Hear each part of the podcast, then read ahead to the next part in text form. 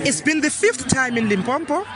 This, this is the 14th um, year the games have been playing. I cannot put my head on the rock and say uh, they are coming back to Limpopo.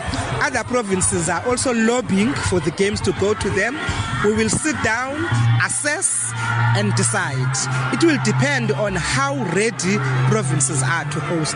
If they are not ready, we'll bring them back to Limpopo. But if the others are ready and they say we want to host, because look, the games, besides anything else, they are also a big economic spin-off.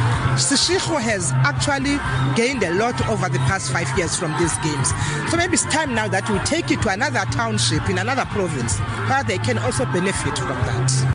Some of the indigenous games, we, we, we want to look at them, seeing if we cannot develop them to be professional.